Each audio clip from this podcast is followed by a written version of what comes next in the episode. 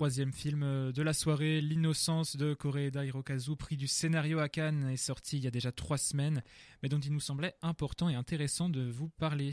Encore une fois, aux prises avec son sujet favori, la famille, le réalisateur japonais filme cette fois-ci, dans un premier temps de son film, le jeune euh, Mugino, élevé par sa mère, élève de CM2, et euh, Mugino qui va mal, hein. une phobie scolaire se dessine petit à petit, motivé par les méthodes tyranniques d'un enseignant, Monsieur Ori, lequel lequel, affirme Mugino, le brutalise et lui dit des horreurs. Ce que nie l'intéressé, et l'intéressé qui n'est soutenu qu'à demi-mot par sa hiérarchie, refusant à tout prix de froisser un parent d'élève. Désormais, selon ses collègues, les parents sont pires que les enfants. Puis, retour en arrière. On relit le récit de ces derniers jours à la lueur de ce qu'avait vu et vécu l'enseignant, et déjà, on se rend compte qu'on a été en partie, voire en grande partie, floué dans, ce, dans le premier récit. Qu'intervient aussi la relation de vraisemblable harcèlement entre Mugino et son camarade Yori. Cet effet rappelle le Rashomon de Kurosawa Akira, ainsi que toute la critique l'a noté et qu'il nous faut bien le souligner. Et, il va, et, cet effet permet l'enrichissement et le développement d'une intrigue extrêmement bien filmée et qui donne au scénario du film toute la mesure qui lui a valu sa récompense canoise. Enfin, un troisième moment éclair d'un nouveau jour, l'histoire encore l'histoire de Mugino, et comme dans Rashomon, ce dernier temps qui est celui de la vérité est aussi celui de la pureté, en fait précisément de l'innocence, qui donne au film son titre français, moins inquiétant mais tout aussi juste que son titre original, Monstre. C'est un film d'une beauté absolument splendide, qui ne repose pas que sur son scénario, mais qui en fait quelque chose visuellement parlant. Sa mise en scène est véritablement exceptionnelle, en mention spéciale pour les deux enfants qui sont incroyable et euh, touchant, euh, ouais, touchant et important. L'innocence est assurément euh, un film à voir, non? Bah, Moi, je, oui, je suis complètement d'accord. Je, rejoins complètement ce que tu dis, notamment sur le titre. je trouve que même l'innocence est même un meilleur titre que le titre original parce que parce que c'est vraiment un film sur, ça, sur l'innocence au sens effectivement de pureté, celle des deux des deux enfants, des deux acteurs principaux qui sont vraiment ils sont excellents tous les deux. Ils m'ont fait démentir, euh, moi qui ai une espèce d'a priori sur le fait que c'est vraiment très difficile, si ce n'est euh, quasiment impossible, de faire euh, de vraiment excellents films avec des acteurs principaux enfants. Bah là, c'est vraiment le cas. Ils sont tous les deux brillantissimes. Et, et donc il y a cette innocence-là, et puis il y a évidemment l'innocence, enfin par opposition à la culpabilité, parce que c'est aussi le thème du film. Et bah, sur ce plan-là, le scénario est effectivement enfin, incroyable. Quoi. Ça mérite complètement ce prix qu'il a eu les retours en arrière euh, sont, sont géniaux. Ça passe aussi par la mise en scène qui structure tout ça avec toujours le même plan euh, de la ville et le même événement de l'incendie qui ouvre euh, chacune des, chacun des points de vue. et puis et puis ouais, ça déplace le curseur en permanence quoi. le premier point de vue, on est assez persuadé que finalement ce prof est effectivement un, connard. et puis deuxième point de vue, finalement on se dit que bah, l'enfant finalement euh, peut-être euh, ment et puis c'est chelou et on se prend de bah, on prend on est pris de pitié pour l'entraîneur j'allais dire pour le professeur. Et puis enfin le dernier point de vue après, hein. ouais, et puis enfin le dernier point de vue où finalement on se rend compte que bah la culpabilité est nulle part où on pensait qu'elle pouvait être quoi. Et, et, donc on a un dernier déplacement de curseur et de, et de focus. Et, j'ai trouvé ça euh, formidable, ouais, euh, et extrêmement bien écrit, donc forcément, mais aussi extrêmement bien mis en scène, comme tu l'as dit. Et, encore une fois, les deux enfants, mais aussi les autres euh, acteurs et actrices de manière générale, sont tous très bons. Oui, non, non, c'est. Euh, enfin, je trouve que c'est vraiment un super film sur l'enfance. Euh, on en a parlé déjà de plusieurs ici, euh, mais bah, pour en revenir sur l'un d'eux, pour celles et ceux qui auraient aimé le garçon et le héron, d'ailleurs, on retrouve plusieurs thèmes ou motifs. Hein, d'ailleurs, pas que je veux dire dans la même sphère civilisationnelle, puisque on a l'enfant qui cherche à, à, se blesser pour éviter l'école et la solitude qu'il éprouve là-bas. On a un immeuble en feu, d'ailleurs, qui ouvre le film hein, dans les deux dans les deux cas. Et d'ailleurs, cet immeuble en feu, tu l'as dit, c'est l'événement par lequel les trois récits les trois récits commencent. Et puis, euh, comment, ça, ça mêle euh, à son scénario et à sa mise en scène euh, une critique bah, vraiment pour le coup acerbe de la société japonaise qui est celle enfin mm. que Koreeda donc Oreda a fait sa marque. Hein, euh, il avait quand même eu des problèmes avec euh, le premier ministre du Japon euh, pour, pour une affaire de famille. Et là, en l'occurrence, enfin voilà, il y a une critique à la fois du conformisme que la mère souhaite pour son fils, une critique de l'hypocrisie de sa société qui stigmatise certains par tradition et par facilité ferme les yeux sur des comportements autrement plus dangereux et maladifs. Hein c'est difficile de, de, pas trop en dire, mais euh, mais oui voilà, qui stigmatise qui euh, stigmatise des comportements par tradition et facilité et qui ferme les yeux sur d'autres aussi par tradition et par facilité. On a une critique de la rumeur, on a une critique plus en filigrane euh, mais bien présente d'un système scolaire qui est fondé sur la concurrence dès l'école et des comportements des élèves, de la complaisance des enseignants et tout. Euh, et puis ouais, d'ailleurs, je disais que, enfin, il s'attaquait à la famille, c'est pas si exact que ça en fait. C'est vraiment plus sur l'enfance et, c'est un cinéaste qui, comme Bellocchio dans l'enlèvement, euh, bah, qu'on avait, dont on avait parlé aussi, euh, sait filmer à hauteur d'enfant, vraiment. Euh, puis voilà, et puis aussi un film sur l'école dont il souligne la dimension pénitentiaire. En fait, le lieu est vraiment filmé comme un lieu hostile et, et, et déplaisant. Ouais, euh, complètement. Et encore, même ça, finalement, après, c'est euh, progressivement déconstruit et nuancé avec le personnage de la directrice qui a aussi droit à un micro, euh, une micro scène de son point de vue et qui, pareil, fait changer un peu le regard. Elle a une scène aussi avec Mugino qui, qui, qui, change un peu aussi le point de vue. Elle, est, elle est incroyable cette scène. Ouais, ouais, elle est géniale. Mais c'est et puis d'ailleurs, même ça, enfin, ouais, on va pas trop divulgacher, mais le le son des, des cuivres qui revient tout le temps. Réussir et on à émouvoir avec un trombone. Ouais, incroyable. Euh, un trombone mal joué en un trombone mal joué par un enfant. c'est formidable. Non, non, c'est très émouvant. C'est génial. Et puis, euh, et puis ouais, filmé à hauteur d'enfant, comme tu l'as dit, c'est aussi euh, un, un, magnifique film sur, sur l'amitié entre les deux, les deux enfants, sur l'amour aussi. et. ouais, sur la, la, parentalité aussi avec la mère. Enfin, il y, y, a énormément de choses qui sont charriées par le film. Et, euh, et, à chaque fois, euh, enfin, ça fait pas trop plein, il n'y a pas des choses qui sont seulement esquissées. Tout le temps, il y a une grande précision, une grande justesse. Et, euh, et ouais, non, j'ai trouvé ça vraiment assez, assez impressionnant de maîtrise et, et de virtuosité. Quoi. Ouais, complètement. Hein. tu parles de justesse et c'est ça en fait.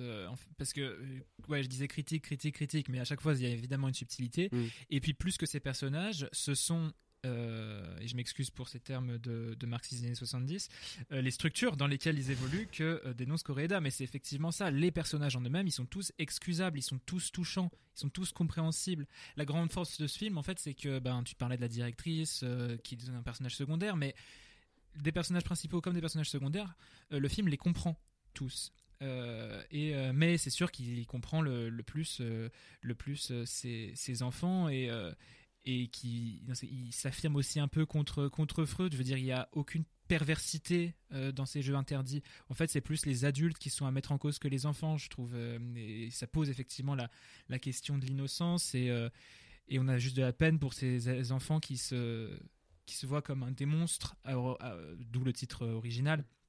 De, aux yeux des, adultes. Et ça c'est montré aussi euh, bah, dans la musique. D'ailleurs une euh, musique de Sakamoto Ryuichi euh, qui on doit notamment la musique de Furio qui est très bien. Mais là il, fait une variation c'est d'ailleurs sa dernière composition avant sa mort sur une sur le dies irae qui est une mélodie grégorienne qu'on retrouve dans un tas de films et qui annonce au départ le, jugement dernier et qui tend vers ce côté monstrueux en, en, en, ouais, en qui sous-tend en fait le film et qui contribue à l'atmosphère aussi éprouvante hein, qui est parfois celle de ce film. Parce que euh, franchement dans les notes que j'ai prises j'ai noté plusieurs fois que c'était éprouvant de voir que ces enfants sont à ce point mis à mal par le regard que portent sur eux des adultes euh, et quand je parlais de travail de la mise en scène, on a euh, tout plein de lieux qui sont parfois à la lisière du fantastique, comme le tunnel abandonné, le wagon, le train, euh, qui euh, sont des réminiscences euh, ou bien de la part du réalisateur ou plutôt du spectateur que je suis à des, à des dessins animés comme Your Name ou, ou Shihiro, hein, tout simplement, mais qui sont des lieux qui, comme dans ces dessins animés-là,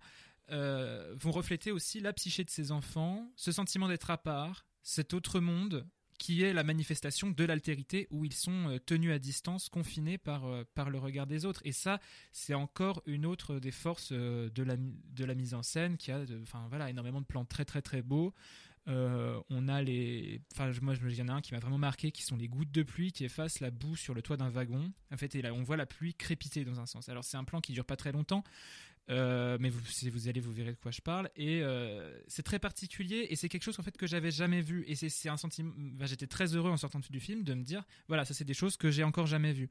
Euh, on a cette image, sinon tu en parlais, du, qui scande le récit un peu d'un plan à hauteur de la ville de nuit, la ville en question qui borde un lac mais qui devient la nuit comme une énorme tache noire entourée des lumières urbaines, enfin qui manifeste énormément de choses. On peut l'interpréter un peu comme on veut, des lacunes, de la mémoire, du mensonge, du secret, etc.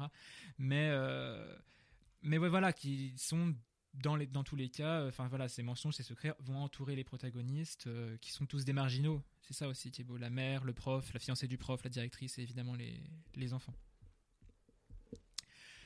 Voilà. Et puis, ah oui, si. Peut-être aussi une dernière chose, c'est que moi j'ai trouvé que c'était une réflexion vraiment intéressante sur le cinéma et sur le contrôle de notre sympathie, sur ce qu'il fait le choix mm. ou non de nous montrer. Euh, parce que même à l'inverse de Rashomon, les gens mentaient vraiment sur, dans les premiers récits avant d'avoir le dernier qui est la, réalité. Là, à chaque fois, c'est juste un aperçu de la réalité. Et sur ce que le film fait ou non le choix de, nous montrer, la vérité est toujours ailleurs et jamais telle qu'on l'a cru au départ. Et euh, voilà, le premier récit nous fait qu'à peine quitter l'appartement de la mère de Mugino, c'est atmosphère enfermée, le second a plutôt lieu dans l'école, et enfin le dernier, donc dans, dans ce tiers-lieu, dans ce monde parallèle, que c'est approprié l'enfance et qu'on vous invite très fortement à aller visiter euh, bah, avant que le film ne soit plus en salle. Quoi. Il est sorti le 27 décembre.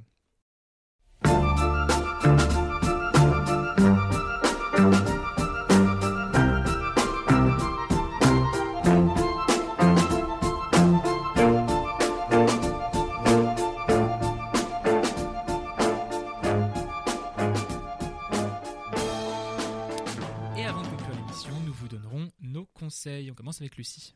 Donc en prévision du visionnage de Poor Things, euh, du nôtre et du vôtre, euh, puisqu'on va en parler dans deux semaines, euh, je voulais bah, rappeler que sur Mobi, il y a tous les films de Yorgos Lanthimos, de Kineta à... peut-être pas tous. Il n'y a pas La Favorite, il n'y a pas Mise à bord du Sœur Sacré, mais en tout cas, vous avez les premiers, les films grecs, Alps, Kineta et Canine, que je vous recommande chaudement, surtout Canine, qui je trouve explique le mieux le cinéma de Lanthimos et, et la façon dont il arrive à à créer un univers décalé et à choisir les règles de cet univers, la façon dont les gens parlent, la façon dont, euh, on reçoit les choses, à travers une, une esthétique de l'étrangeté euh, à tout point de vue. Et, euh, voilà, vraiment, je vous recommande chaudement son cinéma, en tout cas.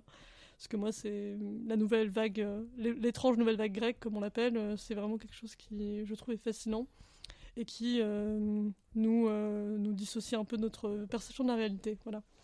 Merci, le conseil de Nathan. Euh, bah alors déjà, je, corrobore euh, ce que dit Lucie, euh, parce que j'ai effectivement moi aussi très hâte de voir Poor Things, et j'adore Yorgos Lanthimos. Je sais pas si The Lobster est sur Mubi, mais moi j'avais vraiment... Oui, The Lobster c'est mon préféré. Ah ouais, bah moi aussi, ok, bah nickel. Bah, et Poor Things est génial. Hein.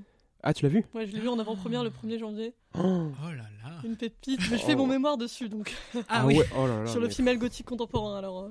on est oh en plein dedans. Sujet. Bah, vivement dans deux semaines alors. Ouais, vraiment tu vas avoir des choses à dire, tu vas nous mettre une raclée, genre une masterclass de Lucie. Euh, mais euh, oui, et donc euh, bon, c'est pas mon conseil, mais voilà, je corroborais. mon conseil à moi, c'est un peu moins moins bien, hein, honnêtement. c'est, mais, mais je voulais quand même en parler. c'est Vermine. le, c'est un premier film donc, de Sébastien Vanitschek, un film d'horreur français. Euh, et qui est, euh, enfin, qui moi m'a complètement surpris. Je suis pas du tout euh, adepte de films d'horreur. Mm. J'en vois très peu, surtout au cinéma. Et là, arachnophobe que je suis, je sais pas pourquoi, mais je suis allé me coller, m'y coller. Et j'ai trouvé ça très efficace, mais sans être aussi rentre dedans et simpliste qu'on pourrait le penser. le message est pas si, pas si bébête, et il est surtout, il est traité de manière assez originale, quoi, en de manière euh, allégorique. Il y a, il y a euh, une réflexion sur euh, l'état des immeubles de cité, sur meilleur que bâtiment 5, tu veux dire? Ah, mais bien meilleur, beaucoup plus intéressante. et sur l'animosité aussi de la police par rapport à, leur, à leurs habitants et vice versa aussi. et puis aussi sur notre rapport à la nature. Enfin bref, ça dit pas mal de choses en fait. Et, et puis c'est très bien ficelé, quoi. Il y a des plans vraiment marquants. Euh, il y a un final. Euh, le final est un poil brouillon, mais globalement la tension est bien tenue. Il y a une bande originale euh, rap, quasiment exclusivement de morceaux de rap, qui, qui, fonctionne très bien et qui accompagne des séquences presque clipesques avec des plans d'araignées qui sortent de bouches de gens. Enfin bref, c'est hyper dérangeant, mais euh, ça rend visuellement très bien. Les effets spéciaux, euh, même si je m'y connais pas très bien, je suis pas expert, mais ils m'ont l'air vraiment excellents. Enfin, en tout cas, euh, moi, ça marchait complètement. J'étais terrorisé. Et, et, voilà, c'est absolument pas le, le film de l'année, mais c'est honnêtement un film vraiment surprenant et, est globalement réussi dans ce qu'il propose et ce qu'il veut faire. Et je pense aussi important à, à soutenir ce genre de projet, notamment encore plus un premier film dans le cinéma français. Voilà, donc c'est mon conseil. Eh ben, euh, je le corrobore aussi. Je l'ai pas vu encore, mais je, veux vraiment le voir parce que euh, cette nouvelle vague de euh, films de genre français. Mm. bon, il y avait Vincent de mourir là que tu avais conseillé avant les vacances, mais il y avait Le règne animal et d'autres encore de Juste Philippot par exemple sont plus que réjouissants. Donc, il faut effectivement les soutenir. Et mon conseil à moi, c'est un film, euh, aussi un film de genre en salle depuis le 27 décembre également, et c'est Dream Scenario de Christopher Borgli, un film euh, avec Nicolas Cage, donc euh, ben, moi j'étais déjà, j'allais y aller, où ce dernier incarne Paul Matthews, prof à l'université, un monsieur tout le monde vraiment, euh, vraiment banal et sans intérêt, euh, mais qui tout à coup se met à apparaître dans les rêves des gens, ceux qu'ils connaissent comme ceux qui ne l'ont jamais vu. Il tente de surfer sur ce buzz inattendu, lui qui a toujours voulu être célèbre avec ses euh, travaux sur le mimétisme animal et chez les insectes notamment, mais sans jamais néanmoins se donner les moyens d'être célèbre. Donc il va essayer de, de, surfer sur ce buzz, mais tout ça se retourne contre lui quand les rêves deviennent des cauchemars où Paul se met à maltraiter celles et ceux qui rêvent de lui. Euh, c'est un film bon, qui repose avant tout sur son concept, qui est un concept drôle et qui permet des scènes surréalistes et parfois euh, hilarantes, et sur son acteur qui est impeccable de bout en bout.